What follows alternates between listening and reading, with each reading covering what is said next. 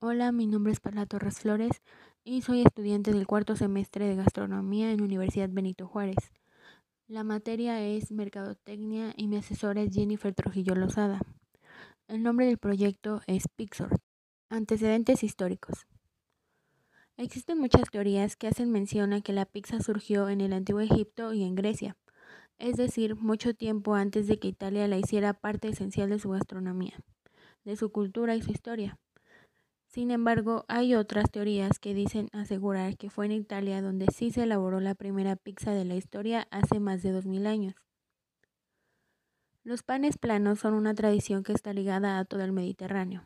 Muchos relatos señalan que fue en Egipto cuando se elaboraron por primera vez, aproximadamente durante el siglo VI a.C.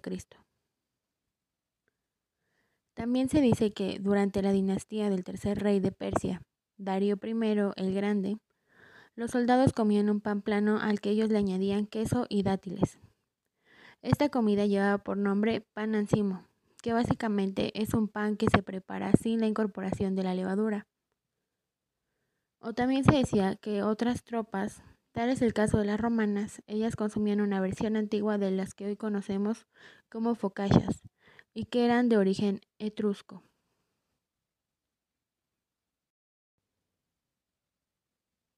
Se dice que en las ruinas de Pompeya, la ciudad de la antigua Roma, que quedó arrasada por la erupción del Vesubio, se encontró un pan redondo cortado en ocho porciones, que recuerda a la actual pizza, por su forma circular y por el modo en que estaba cortada y servida en trozos triangulares. Marcus Gavius Apicius, quien es el autor de De Recoquinia, el único tratado de gastronomía de la antigüedad que perdura de forma casi íntegra, Describía en él la elaboración de panes planos aliñados con ingredientes como el perejil, el orégano o el aceite de oliva. En cuanto a su lugar de origen, parece que no hay dudas en señalar que la pizza, tal y como se conoce en la actualidad, procede de la ciudad de Nápoles, Italia, siendo desde el siglo XVII una de las recetas más populares e icónicas de los napolitanos. En 1830 se abrió en Nápoles la primera pizzería del mundo llamada Antica Portalba y pasó a convertirse en la ciudad de las pizzas, que hasta la actualidad sigue abierta.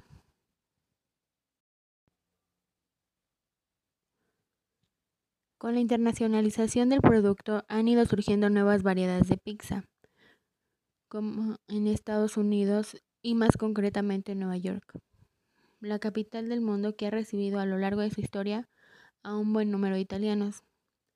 Muchas de sus calles se han convertido en pequeñas vías italianas y pizzerías como Lombardis, abierta desde 1905 en el barrio Little Italy. Su popularidad trascendió a la diáspora itálica con la vuelta de las tropas estadounidenses de la Segunda Guerra Mundial cuando los soldados americanos, acostumbrados a comer este plato durante la contienda en Europa, corrieron a estos barrios y negocios en busca de más. La demanda inevitablemente creció, al igual que su fama.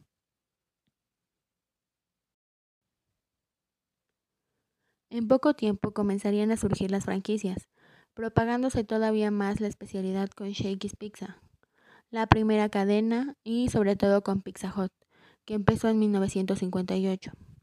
Nació con ellas el concepto fast food, aplicado a este plato tradicional, especialmente cuando la, la sociedad comenzó a ir mayoritariamente sobre ruedas. La pizza también terminó por congelarse, literalmente cuando los hermanos Celentano patentaron en la, la primera pizza congelada. Y en los ochentas, con las pizzas para llevar, se inventó el guardapizza, que es bien conocido también como cepi. Es una pieza de plástico en forma de mesa diminuta que va a ayudar para que la tapa de las cajas no entre en contacto con el alimento. Características e importancia de mi producto. Para empezar, las personas que sufren de celiaquia o sensibilidad al gluten podrán consumirla sin problema. Y también las personas que deseen comer algo diferente, ya que esto no afectará su salud. Otro punto es que estarán hechas con base de pechuga de pollo, es decir, no contendrán harina. La salsa estará hecha con ingredientes orgánicos, algunos cosechados y cultivados en nuestro huerto. Necesidad y deseo.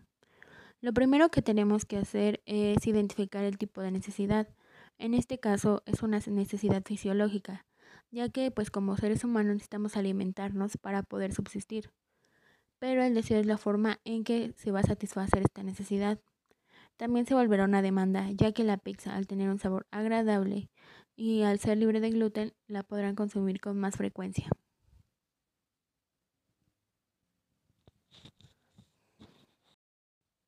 Plusvalía. El valor agregado será que la salsa estará hecha a base de ingredientes orgánicos, algunos como dijimos cosechados desde nuestro huerto.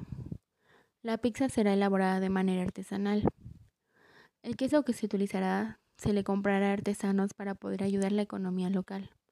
La carne para la hamburguesa de igual manera será elaborada desde cero. Ahora pizzas de distintos tamaños, bases e ingredientes. Por poner un ejemplo, está la pizza con base de pollo, queso mozzarella, salsa de tomate, pepperoni, champiñones y cebolla. Pero cabe resaltar que también hay pizza con masa de avena y de coliflor. Captura de valor del cliente. Lo primero será darles un buen servicio y una buena atención cada que visiten el establecimiento. Habrá diferentes formas de pago para su comodidad, tales como en efectivo, transferencia y con tarjeta. Todas nuestras pizzas serán elaboradas artesanalmente para atraer más clientes, ya que la mayoría prefiere las cosas hechas a mano. También vamos a buscar generar confianza en nuestros clientes para poder obtener la, fidelidad de ellos. Se van a hacer encuestas de satisfacción para analizar la experiencia de nuestros clientes dentro del restaurante. Tenemos nuestro logotipo, imagotipo e isotipo. El logotipo solo es la letra. Para el imagotipo contiene la imagen de nuestra pizza con el texto. Y nuestro isotipo solo es la imagen de la pizza.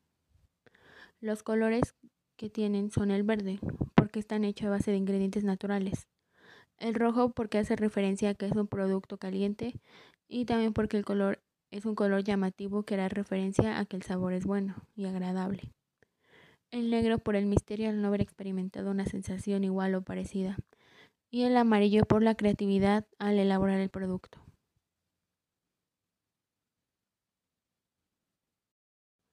Temporalidad. La temporada de venta que consideramos un poco más alta será en los días festivos, así también como en los fines de semana, que es cuando hay más gente. Precio y plaza. Nuestro restaurante se establecerá en una zona concurrida y céntrica, captando así más atención de posibles clientes, ya que parte de nuestro mercado meta serán los turistas. El precio de nuestros productos varía dependiendo del tamaño e ingredientes. Por poner un ejemplo, la pizza que mencionamos hace un momento, que es la que tiene base de pollo con, con pepperoni, champiñones y cebolla, esta tendrá un costo de 119 pesos. Medio de comunicación. Vamos a repartir volantes ya que así se llegará a conocer un poco más de forma física. También será mediante las redes sociales ya que es más rápido llegar al público. Esto porque la mayoría de las personas cuentan con alguna de estas redes sociales y al poder compartirlas podrá llegar a más y más gente. Antecedentes históricos. Existen muchas teorías que hacen mención a que la pizza surgió en el antiguo Egipto y en Grecia, es decir, mucho tiempo antes de que Italia la hiciera parte esencial de su gastronomía, de su cultura y su historia. Sin embargo, hay otras teorías que dicen asegurar que fue en Italia donde sí se elaboró la primera pizza de la historia hace más de 2000 años. Los panes planos son una tradición que está ligada a todo el Mediterráneo. Muchos relatos señalan que fue en Egipto cuando se elaboraron por primera vez, aproximadamente durante el siglo VI a.C. También se dice que durante la dinastía del tercer rey de Persia, Darío I el Grande, los soldados comían un pan plano al que ellos le añadían queso y dátiles. Esta comida llevaba por nombre pan ancimo, que básicamente es un pan que se prepara sin la incorporación de la levadura. O también se decía que otras tropas, tal es el caso de las romanas, ellas consumían una versión antigua de las que hoy conocemos como focaccias y que eran de origen etrusco.